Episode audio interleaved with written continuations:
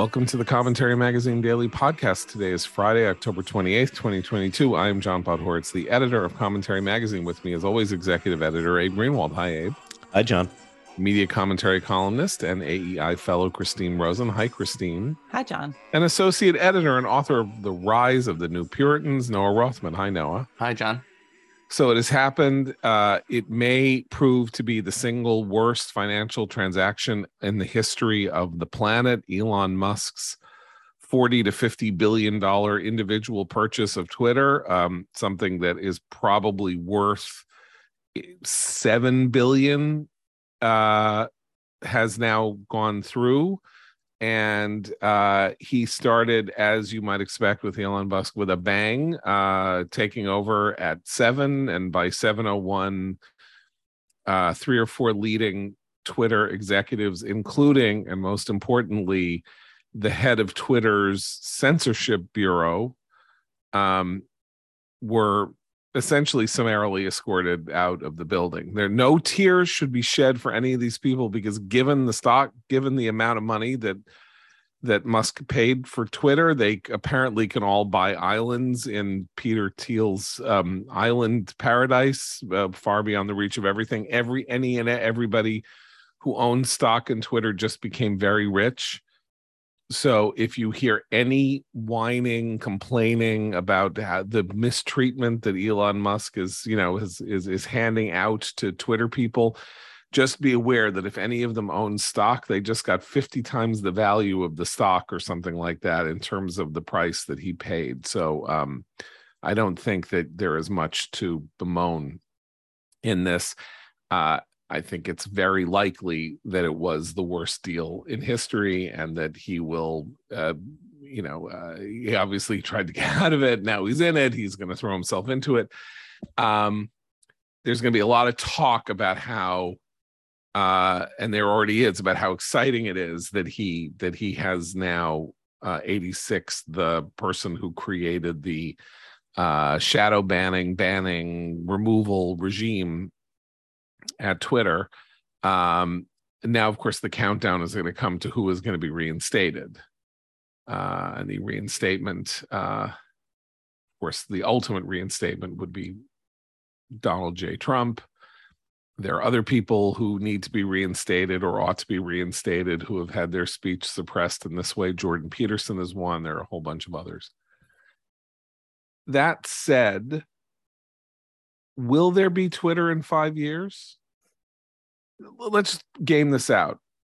I'm saying that Twitter may not exist in five years because there are all kinds of weird signs that the social media universe that we are in and that has sort of dominated us for the last decade um, is coming apart at the seams. In particular, the decision by Facebook and Mark Zuckerberg to pivot toward the metaverse, which apparently has had a catastrophic effect on Facebook's stock price and indeed its own sense of mission that it has wildly um, overestimated the ability of current computers and current customers and like that to want to live in this alternate reality. As my friend jonathan last says the internet is the metaverse. The internet that exists now is the metaverse. We don't need to then turn it into you know a sort of 3d all body all world version we can already be whoever we want to be on the internet. You don't have to sort of take this leap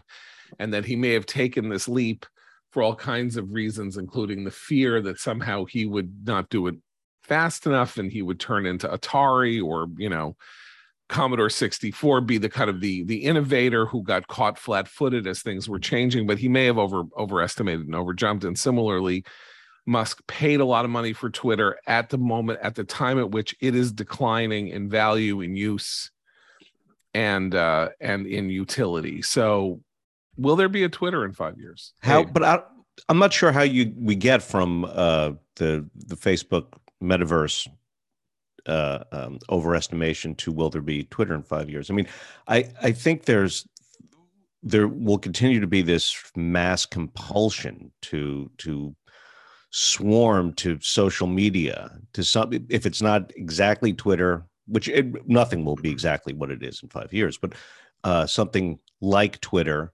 um, I, I i the very fact that p- people are responding to Musk's taking over Twitter as if they are buying the actual universe in which in which they live in um, says to me that that yeah there will be twitter or there will be something like twitter. This is this is where people have a certain class of people a certain subset of of politically minded people have gotten used to spending their days. Um, I, I, I how does that change? Yeah I, I would uh, i thought it was one of the most revealing things about uh, Elon Musk's uh, purchase of Twitter yesterday, and he, you know, he went in there and he met with people.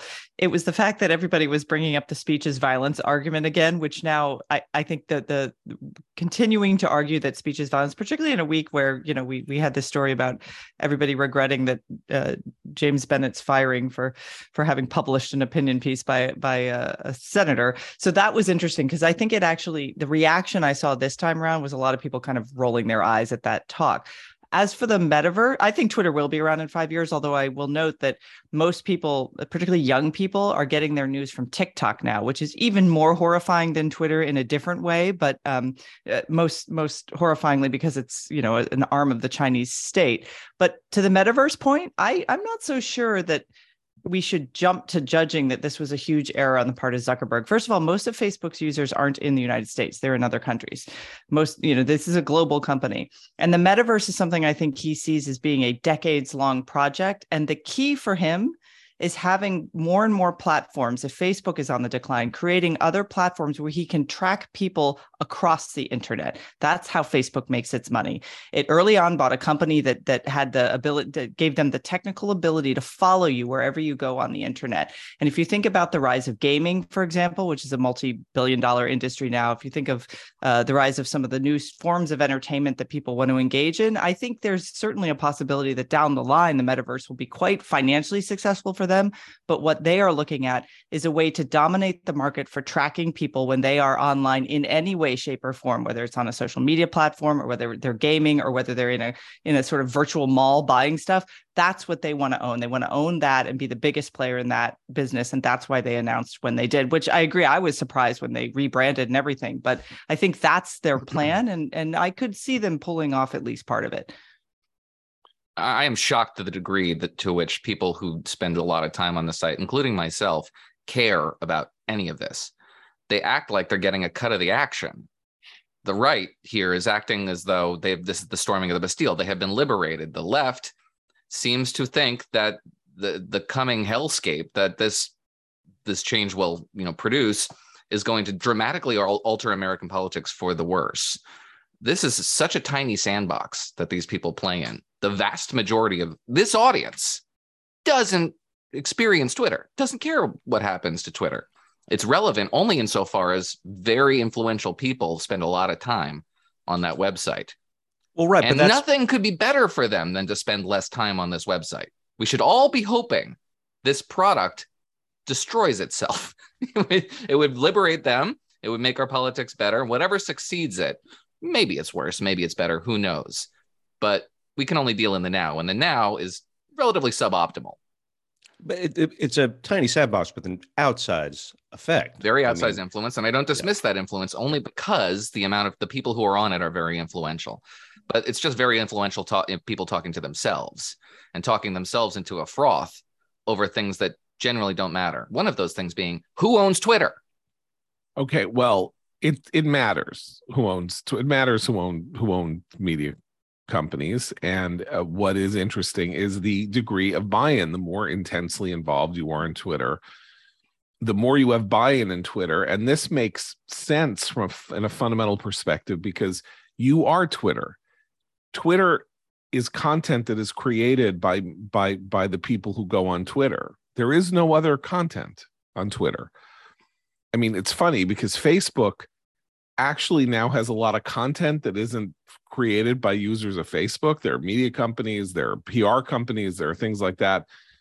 Much of t- Twitter is a kind is like um, free Etsy. Like everything on Twitter is handcrafted by the people who are on Twitter, and so it makes sense that they have buy-in. A lot of them have a lot of cre- have invested a lot of time and some version of human creativity to create this a world in which they are they are constant participants and so uh, that is Twitter's secret sauce. You know, there's all this talk about, oh, only 27% of people use Twitter and then only 5% use it a lot and all that. Well, you know, 5% is a lot. Like, you know, but trust me, if you're in the if you're in the publication business and you can get 5% of any market as a, in a publication, you're in pretty great shape if you're talking about something nationally.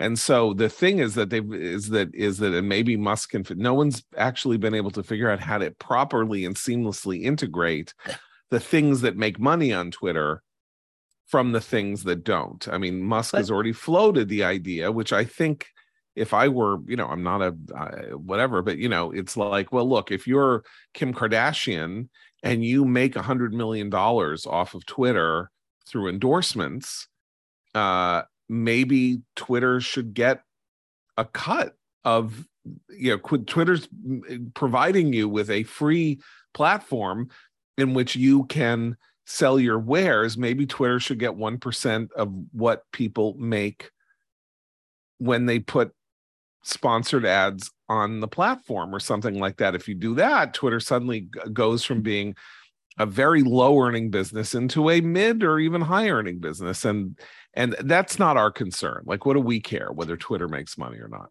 But well, I, yeah. if i could the one thing i do care about with this particularly with elon musk and even though it's true that you know both both sides are behaving kind of outlandishly in terms of what this signifies but it has brought to the forefront once again the the challenge of censorship on platforms and particularly ideologically motivated censorship. And that's something that we need to be talking about across many platforms not just twitter and not just and this includes traditional platforms like say publishing houses which yesterday a whole bunch of penguin random house employees signed a letter saying they, that a book by a so sitting Supreme Court Justice Amy Coney Barrett shouldn't be published. That they were opposed to the publication of this book.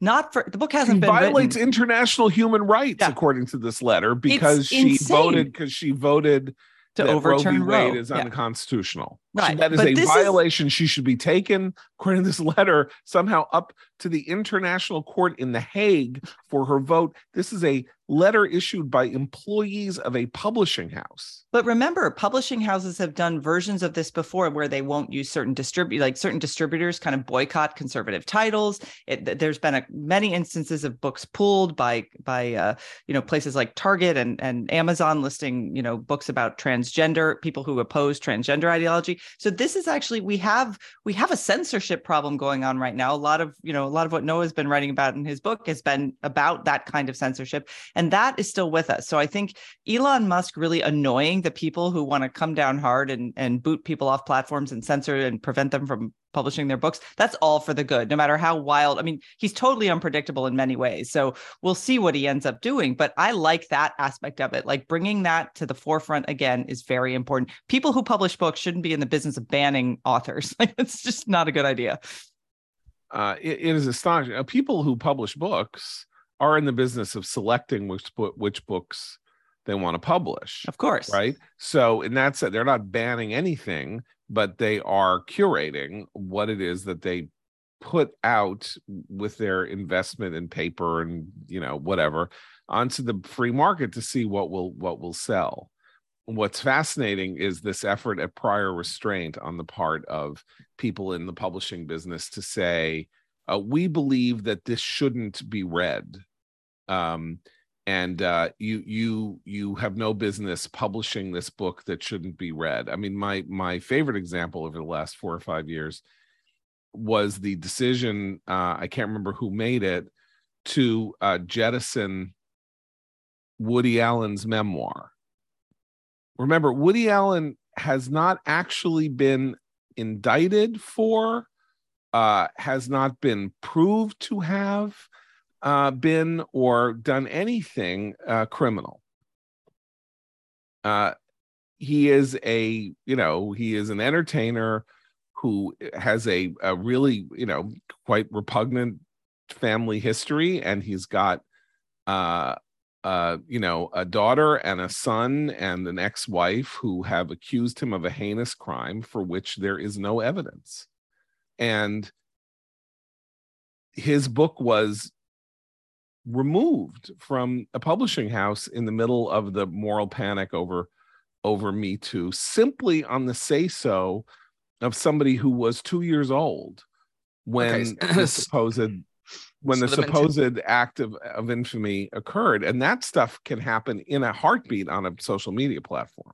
Yeah and the mentality that christine identified and that you're talking about is what elon musk wants to address. He, he doesn't like that cloistered intellectually cosseted uh, censorious impulse uh, on the part of the people who run these platforms and so he wants to change it and expose you to different views what have you sure but sort of a bank shot because the market opportunity here is for cloistered, censorious, curated environments. That's what these people want. That's what they want to pay for. That's what the market will provide them because but that's what they're, they're, looking for. So they're not paying for that.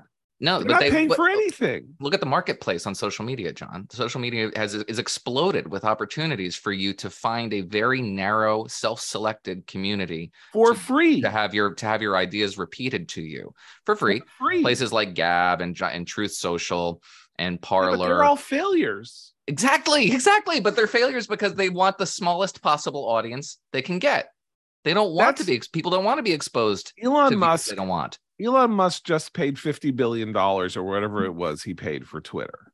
He is now personally hook for more money for an individual purchase than I believe anyone has ever made in the history of this planet, even accounting for inflation, which means he makes this work for him personally in terms of finances, or even he, the richest man in the world, might be ruined. He wants to, what he said he wants to do is is for the good of human civilization is to have this very open forum. And that's I, not what the market wants. That's not a market. Exactly. Not a market. Exactly my no, point, no, no, John. No, no, exactly Noah. my point. Noah, he has to turn it into a market. And you're saying he should, he needs, he's going to have to turn it into a market that caters to the, um, to the siloing, right? And sell into the siloing. I think he thinks, by, and I think the siloing is bad. I think he, he thinks, thinks it's bad, can, and but, he's right. but that's what the customer base wants. No, because they're not customers yet.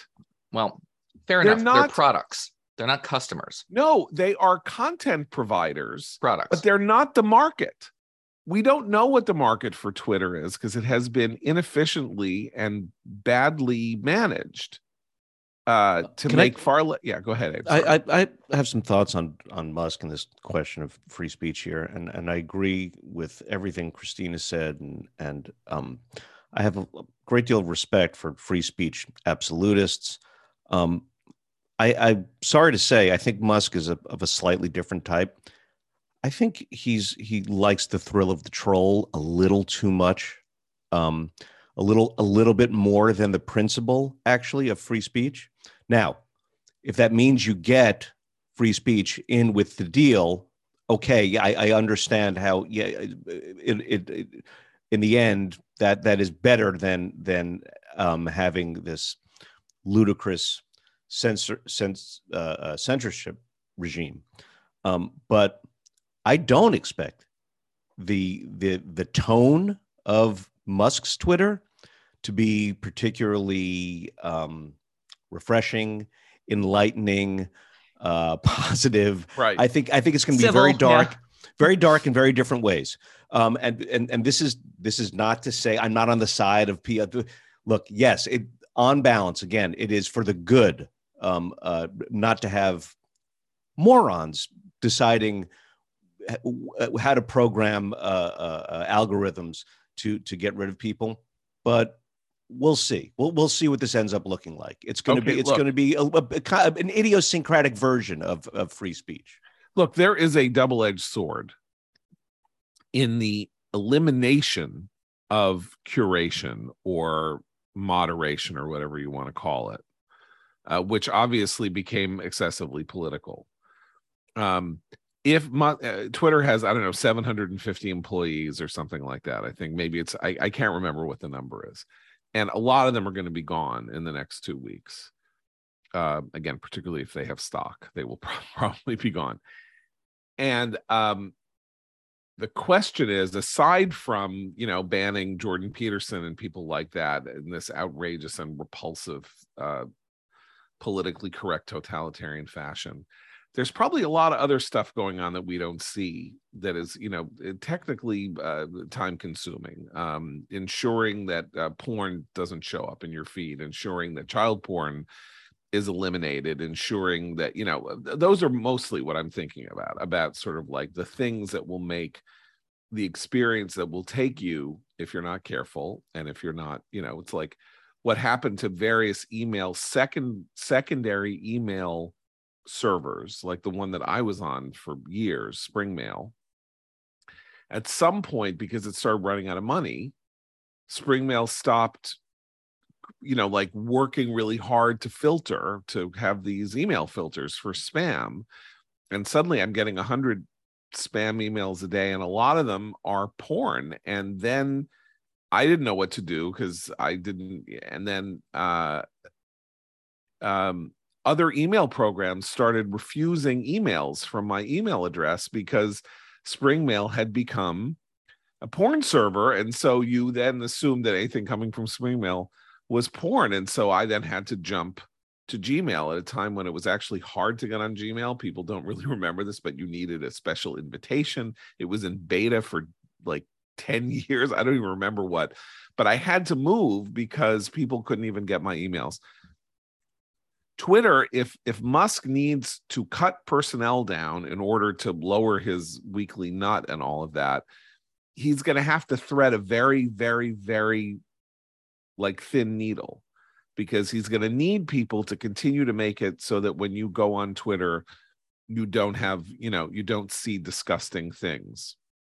Um, while not while enforcing or not enforcing speech codes and they are very different things but they're probably done by the same set of people or the same category of people in the workplace.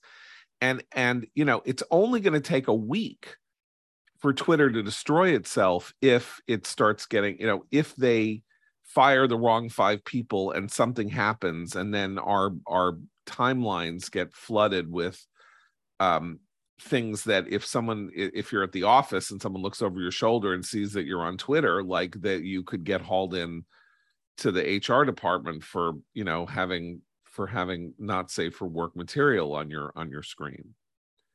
So it's it's a it's an interesting challenge. This stuff is not so simple and i'm i'm still going with musk who is a very brilliant very interesting very erratic person has just done something so spectacularly stupid that I will say that his genius might afford, might, might make it possible for him to find a third path, a breakthrough conception that will save this fifty billion dollars, fifty billion dollar expenditure that he made personally and by himself. But you know that's a hard that's a hard road to hoe. As for Facebook and and the metaverse and Christine's defense of Zuckerberg's long range planning, not defense, just description. Okay. I'm horrified by the metaverse. The metaverse could be the flying car, though. In other words, you know, and believe me, when I was a kid, people thought there were going to be flying cars by now. And you know that because you saw Blade Runner and they had flying cars, and that was 2019. And people thought there would be flying cars. Kind of means, kind of turns out you don't need a flying car. And once you actually think about the logic of the flying car, it's not that great. Then everybody's flying in the air. How does that make it better than having roads? It actually doesn't make it better than having roads because it's only in scarcity that the that the air travel, you know, if if there were 5,000 planes per square foot, planes couldn't fly 600 miles an hour so easily, whatever. And so there are no flying cars. And similarly, the conceit of the metaverse may be serving people with something that they actually don't want or need. Uh, to me, the metaverse is is less imaginative, less imaginative than all this, and and totally retro. I, I I'm baffled because I thought virtual reality had its hype moment 20 years ago. I don't know when that was. Uh, when there was all these movies about people putting on headsets and and and and helmets and solving crimes in this you know sort of digital landscape. Um, uh, uh, platforms like Second Life have been around forever, where people were doing, as far as I could tell, exactly what they're doing on the metaverse. Um, it was it, it wasn't this universally embraced thing. So I don't really understand the second go round um, what what what makes what's supposed to make this experience magical where the first one wasn't gaming and esports though is what has changed between that time and now the the okay. absolute explosion and and massive money making uh, potential of moving that to a platform dominating dominating esports alone would would you know prove the metaverse a good investment. But okay. I mean, the so, verdict's out. I, am with it. I mean, I, I, agree with Dave. This, especially because they've only recently announced that your avatar on on uh, in the metaverse finally has legs. Because before it was just this weird torso that would walk. It's very strange, very second life-ish. I think you're right about that. But I, again, what they're envisioning is is commerce at a scale that never occurred on those earlier platforms. It's it's po- anything is possible, but um the and you can't divorce Zuckerberg's decision to pivot in this direction from the political assaults on Facebook over the last three or four years, including our own. Like we, Christine wrote a piece for for commentary on how Facebook needed to be broken up, yeah, and they um, they definitely needed a rebrand. yeah, they needed a rebrand. They changed their name. You know, liberals were coming after them, conservatives are coming out, everybody was coming after them, and so he's like, "No, no, we're not even doing that anymore. Now we're going to be about, you know, uh, being you know having a having legs in a virtual uh, you know where you can walk around and you know bet. I mean it's like that's ableist john by the way. Le- i've learned le- this week like, that yeah, having leave, legs leave, is leave us alone. We're like we're now just a toy. We're turning human beings into toys for their own play. And so we're not we're not conveying information anymore. We're something else. Um you know, it was a it was a des it had two faces. One of which is, as I say, he didn't want Facebook to go the way of leading tech companies in the past who got leapfrogged and destroyed by by better versions of themselves. But you know, when you do that, again, you make you're making a giant bet on something that may or may not you know and other companies are making the same giant bets on things like augmented reality versus virtual reality you know sort of yeah. variations. But but the overarching picture though is that a lot of money and a lot of uh, intelligence and design and and um, effort is being sunk into the idea that we should spend more time not living in the real world and much more time in the virtual one. And that's also problematic if you think about the health of a democracy yeah. on the sort of larger scale so and, uh, and that's by the way, I think that's the impulse that's not going anywhere though. That's so that's absolutely well, that's, right. That's yes. Yeah. So um but listen, I wanted to talk to you about uh, that. This is a very pessimistic way of looking at the world. And I want to talk to you about the most cheerful, pessimistic conversation that I've heard uh, in many a moon. It's on Dan Senor's Call Me Back podcast. It's just was just out yesterday, um, and it is with Call Me Back fan favorite guest Mohamed El-Erian, um, the uh, former uh, head of a lot, former. He's done everything. He ran PIMCO. Uh, you know, he was chair of the Global Development Council. He is the president of Queen's College at Oxford. He's one of the most entrancing speakers on macroeconomic trends you can possibly imagine. And um, and he and Dan go through what he refers to in this podcast as the uh, economic trilemma. Uh, and the trilemma is um, uh, interest rates, uh, central banks, and um, fiscal and monetary stimulus. Like the trilemma is, he says, if you had a choice and you could be Paul Volcker facing the problems that Paul Volcker faced with the stagflation of the late 1970s, or you could be Jay Powell, the head of the Federal Reserve now. Things were much worse in the late 70s. He says it would be better to be Volcker than it is to be Powell because the the world economy is so much more complicated than it was in the 1970s, and the choices and um, uh, complications and confusions uh, and unintended co- consequences of moves that you might make as a central banker. Um, the the chess game is so much more complicated uh, that um, uh, Volcker, in retrospect, w- would you'd say had a much easier hand to play once once he decided determined to play it and did did the right thing and it worked and powell there are going to be there are going to be um, what you sort of uh, victims no matter where you turn and victims that you didn't want to victimize simply because everything is so interdependent. Anyway it's a very cheerful sprightly enlivening depressing conversation but the enlivening and spiriting part is much more present. That's the call me back podcast with dan senor.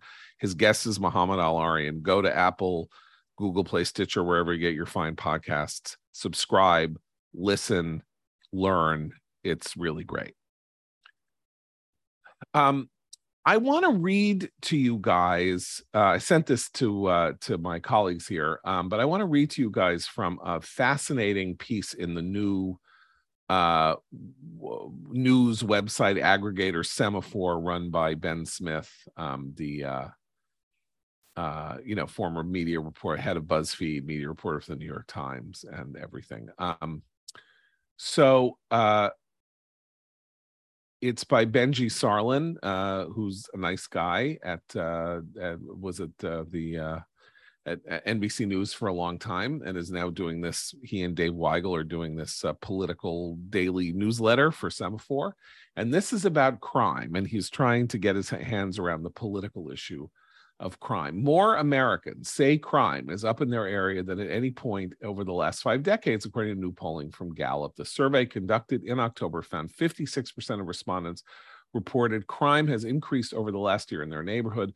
up from 51% in 2021 and just 38% in 2020. 78% said there's been more crime in the country last year, similar eh, overall, similar to last year.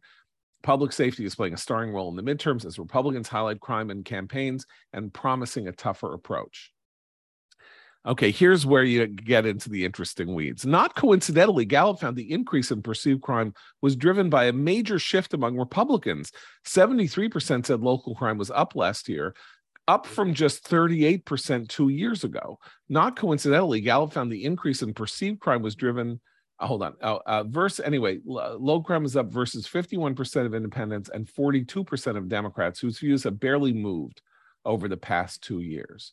So what Benji Sarlin is saying is that is that crime has become a partisan issue because more Republicans than Democrats say that crime is worse where where they are, and they're somehow therefore implicitly being propagandized uh, into believing this by Fox News. He cites this piece by Philip Bump in the Washington Post two days ago about how why was it that Fox pivoted to crime in September? You know, they were working in tandem with the RNC and the you know in order to uh, stimulate this issue among voters. Um, crime is up. It's not perception. Crime is up. And by the way, what people think, everybody thinks that crime is up in the country. Everybody thinks that crime is up in the country. 74% of Democrats think crime is up in the country versus 95% of the Republicans. It's not that anybody disagrees with the contention that crime is up. Some people are saying crime is not particularly up in their area. And maybe they're saying that because they are having the second order effect in polling of not wanting to say that crime is up because they're Democrats and it makes Biden look bad. Who knows? But perception and reality here, uh, you, I, I, you know, he tries to make the case that look, crime was higher three decades ago. Yeah, big duh. The question is the delta, the change. And has crime gone up in the last three years? Yes, ex- I mean, almost exponentially. And we don't even know how much crime is up nationally this year because the crime statistics that were issued three weeks ago were issued without 40% of the country supplying data to the Bureau of Justice statistics 40%, including, by the way, most cities, which is where crime has leapt most severely. You know what isn't up, per- particularly after 2020? Murders. Murders are relatively stable. People aren't afraid of crime because they think they're going to be a murder victim on but, Law and Order. They're but you should also note mugging. that yeah, go ahead. homicide did take a big leap nationally 2020. in 2020, and we're right. not yet back to the pre 20 anywhere near the pre 2020 right. levels. So right. But when people say they're afraid of crime, I don't think they're saying they're afraid of being killed. I think, and I, I speak as somebody who grew up during a period of intensely. You're afraid of being mugged. You're afraid of somebody coming up and punching you in the side of the head. Like in New York City, you're not afraid of being shot to death. In fact, you're afraid of being pushed on a subway pl- uh, onto onto the subway tracks. Well, that'll kill you. Yeah, what? That, that could, that could kill, you. you. But it's, it's not killed two people recently. Yes. Yeah. um can I can I'm, I add that I think ahead. the other thing that he's avoiding, which I think is clear to any normal person, is that it's not a matter of parsing the statistics and scolding people who say I feel unsafe in my neighborhood because crime is intensely local. It's experienced locally by people. It's also uh, as as voyeurs, as human beings, we're all voyeurs, right? It's also seen there's something about watching what's happening to other people and seeing, you know, again, we're back to social media, but the social media is packed with these videos of shoplifting and sort of random assaults and and other parts of the country, but the overall sense is disorder. And we heard from Democrats for the first part of Biden's presidency that this is just the expected after effects of the COVID lockdown and the pandemic, and people are all kind of losing their minds, and we'll get back to normal. Look, you've elected Joe Biden. We're going to get back to normal. It's gotten worse. And in fact, a lot of these problems were growing long before the pandemic because of specific policy choices made by Democratic leaning elected officials or Democrats for things about like the elimination of cash bail, uh, sentencing changes in sentencing so that people are let out earlier, and then COVID exacerbated and and intensified that effect. But those things were happening already, and so I think that people are no longer buying this message we should just be patient. It's just the hangover effects of covid. No no no it's not. It's a real problem and people experience the general disorder the you know the sort of the the uh, there's like litter and there's uh, tent cities everywhere and you know people are like what's happening? Why isn't why aren't things working correctly? Why can't we solve these very basic problems in one of the richest countries on earth? That's the feeling the general disorder and the mayhem and the kind of anxiety that that creates in people on a daily basis and, and the answer by, I mean, one foundational answer to to why is because of this broad-based denial of the problem.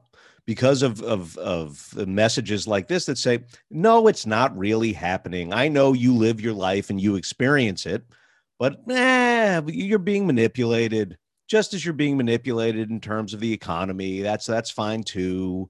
None of the problems you say you have you have Stop, stop being, stop being uh, useful idiots uh, for for fashion for mega maga triple down trickle down fascists. All right, blew up the uh, line. Um, Eric Adams, uh, the mayor of New York City, who is fast becoming one of the most clownish politicians in the history of this planet, yesterday said in a weird or Wednesday said in a weird echo of Kathy Hochul's bizarre claim that she didn't know why Lee Zeldin was so exercised about crime said people keep talking about the subways but you know three and a half million people ride the subways every day and they don't have cr- criminal encounters mostly. Most people don't have criminal encounters mostly on a daily basis. You only have to be a victim of crime once to be a victim of crime and if it's random crime in particular, then you are you are without defense. So that's when Adam says, don't be on your phone. Don't put headphones in so you can be aware of your surroundings so you can somehow avoid the psychopathic schizophrenic homeless guy who's going to push you on the tracks. Well, no see what's supposed to happen is that that guy isn't supposed to be able to push you onto the tracks. Yes this is what people are increasingly having to do. No they do not accept it as a reality that they should simply give into they will over time. New yorkers in particular got used to living with levels of crime many of them I mean, a million people left New York between 1970 and 1980, literally moved out of the city from 1970 to 1980. They were voting with their feet to get away from the madness. But our the leading public official in New York City says you make sure that you're safe because you know you can't expect me i have to go to my italian restaurant and have people come and kiss my ring and eat for free and be a corrupt third-rate loser. But you you you you take care of yourself. Now, of course, we are self-governing people, and we should take care of ourselves, and that's not not. But this is where Democrats, uh, who are tasked with the job of keeping people safe in the places where crime is the highest, this is what they are defaulting to, and it is suicidal, I think, politically suicidal in ways that we're only going to start beginning to see in uh, 11 days or whenever the election is. Abe, Here's sorry. the thing that they're they're not grasping about about crime. Um, when a crime happens, it doesn't matter how, how many people crime doesn't happen to, uh, in in in the sense that Adams is describing. When a, when a crime is committed, um, it doesn't happen uh, in in an environment of otherwise pristine environment. Um, it, it, it, there are all these attendant atmospheric realities to it. Um, a lot of people witness it. Uh, if you yourself did don't experience a crime, I myself have, have not been the victim of a crime in New York City. Um, you still come pretty close every now and then, or a lot more often than you used to. Uh, there's still uh, an edge and a sense of menace um, when you're on the subway and when you're on the street. You don't have to get to the bullseye uh, to know that that things are different and that and that crime is up in the city. And and that that resonates so far beyond any number of individual victims of crimes. It is something that you can sense you see you witness crimes you feel the erosion of the of the of the total atmosphere of the city and that is absolutely gutting and devastating for you as a citizen of of a city. Here's some and- terrible news that's breaking just now on these lines uh, a statement from Speaker Nancy Pelosi's office. Quote, early this morning, an assailant broke into the Pelosi residence in San Francisco and violently assaulted Mr. Pelosi. The assailant is in custody, and the motivation for the attack is under investigation. Mr. Pelosi was taken to hospital and is receiving excellent medical care. Um, one of the things that Benji said in the wake of this, he was arguing with Chris Hayes over the premise of this piece, which the premise is fully within Chris Hayes' worldview. He says the following You could also say the partisan blinders in this case are Democrats not registering the rise in crime since the pandemic, despite there quite objectively being a rise in crime in many of the places Democrats are concentrated. I know Benji, I know this is what he believes.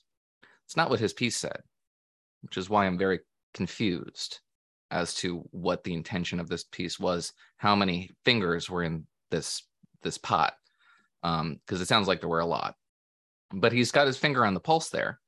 We had a Quinnipiac poll not too long ago found that among the among Republicans in New York, crime is the biggest issue, followed by inflation. Among independents, New York, crime, followed by inflation. Among Democrats, the top issue is democracy, because that's what they've been primed to say. That's what everybody in their orbits thinks they should be focused on. They're good little soldiers, um, and it's to their detriment for sure. But there's a conspiracy abroad to ensure that Democrats at least tell people that that's what they believe, that's what they think. I don't think it's what they believe. I don't think it's what they think. I think it's what they think they should think, but they think they should believe. And yeah, it's electoral poison. Um, but it's not escaping anybody's notice that they're simply being good soldiers and telling pollsters what they're supposed to say. Um, the Pelo- the news about Paul Pelosi um, uh, will be um, a very major piece of information because there are two, I think, and only two possibilities here.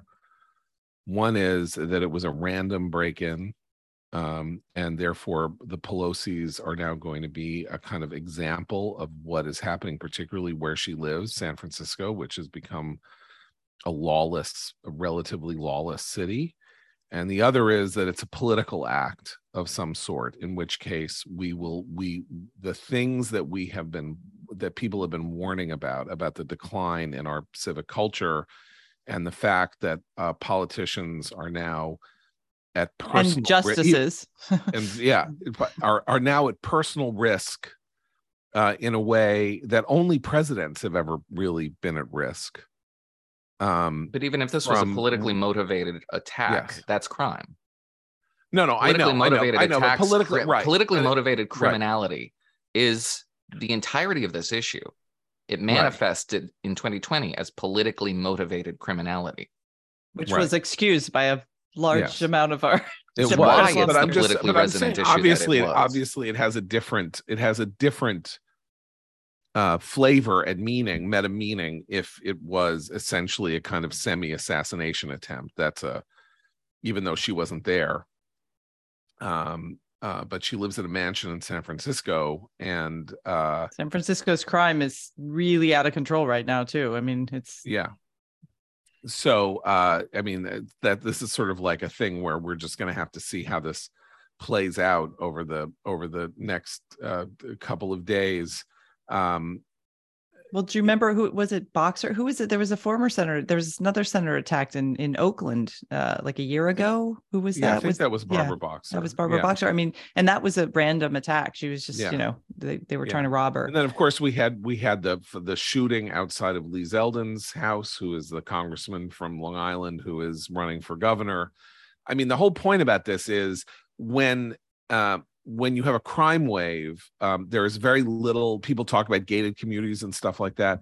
There is actually very little insulation over time from a crime wave, which is which is a long, which is a little like inflation. Like once it ho- takes hold, it needs changes in laws and mores and things and a whole kind of thing in order for it to still so we're still in the kind of growth period. And one of the things is that the randomness makes it so that no one is really safe. Uh, you know, you can get unless you unless you live like a Brazilian millionaire and you literally don't go out without a security detail because you could get mugged anywhere and this is literally how wealthy Brazilians live they they they have staffs of five or six who surround their cars with so that they can't get carjacked and stuff like that. Like this is a real thing.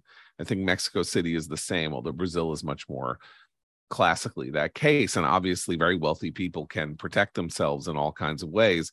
But Nancy Pelosi is such a wealthy person, and so is her husband. And apparently, that didn't work uh, in this in this instance. Um, I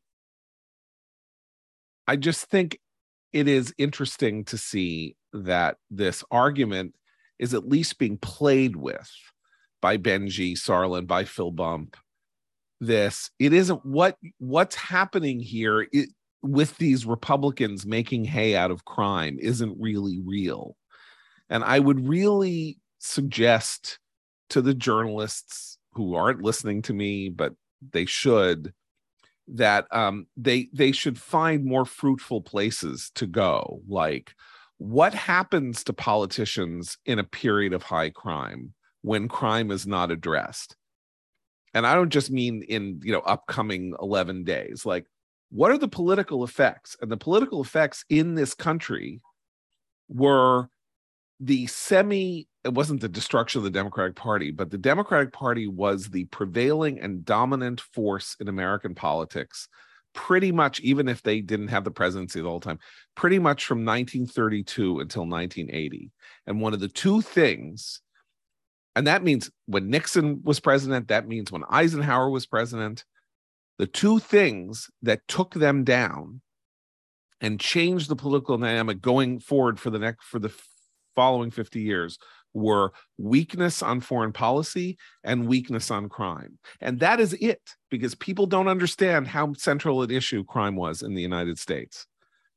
And, and, I guess the economy was third, but the economy was actually a transitory. I mean, it was a terrible issue in the 70s, but um, but Republicans were as implicated in bad economic decision making as as Democrats were. But crime was a democratic, was believed to be a democratic failing and the democratic party was punished. It was punished at the senate it was published at the pre punished at the, and the parties realigned. Urban democrats a lot of urban democrats became republicans not effectively nominally republicans because they lived in places that had gone out of control and they elected reagan and they elected 12 senators in 1980 and the entire political gravity of the United States shifted. So you're going to hear it's about Newt, and you're going to hear it's about you know they they started being racist and this and that. Nothing to do with that. And if you want to start from the from the uh, proposition that it's time to see what political effect crime is going to have go there. Don't go with nah it's not really happening and you're and everyone's being seduced by by my, the my pillow guy or whatever you know? This is just not adult an adult way of dealing with a massive change in the political dynamic of the country. Uh, one last piece of uh, news. First serious poll to come out uh, after the uh, Fetterman Oz race by a reputable pollster. Uh, Wick Insights has uh, Oz suddenly uh, in the lead um, in the Senate race, uh, 40 uh, by uh, by almost two points, 48 to 46 if you round up. Um, and if the election were held today, it says, and you had to choose, in other words, this is with leaners, Oz 65%, Fetterman, or it's Oz 64%, Fetterman 36%. Wow. Um, thousand likely voters in Pennsylvania recruited uh, on the 26th and the 27th by texting links to online surveys to stratified random samples of registered voters. So uh, you can say that you know you can come up with all sorts of arguments about how this might not be real but it's uh it's real um so uh let's see let's see what uh you know if, if we are resetting uh the political expectations uh, of this election to the notion that that uh, oz has it then uh, the democratic uh, task of keeping the Senate out of Republican hands just got vastly more difficult. Um, but we're gonna have to we're gonna have to see. Any any thoughts? I don't. We need to see more reputable polling. then you know, we've seen a lot of polls where nobody's. You know, there's a lot of tenths of percentage points in these in these surveys, and I keep seeing a lot of uh, data points that don't make a whole lot of sense. So I want to I want to wait for a more reputable poll. There's no universe in which Oz gets 60% of the vote in Pennsylvania. No, no, but that was in other words, that I was understand that's the impulse. Yeah. And yeah. maybe it's the shock of the event. Maybe it's very yeah. reputable. no, know. the poll itself says it's a it says it's a two point race with Oz in the lead. Yeah. which which is within the which is within where things have been right because it's been a two point race with fetterman in the lead and so that's a that's a that's a coherent shift right as a result of a debate within the margin of error but more people you know but then a certain number of people who probably said they were voting for for fetterman said they would vote for oz or people came off the sidelines and are now saying they're voting for oz who were undecided we just don't know um, anyway, we uh, we wish uh, Paul Pelosi a, a, a, speedy recovery. Obviously, it's an awful thing that just happened, and as it uh, and uh, and we will uh, we'll be back on Monday to to see what's the story. There, have a wonderful weekend for Abe, Noah, and Christine. I'm John Podhoretz. Keep the candle burning.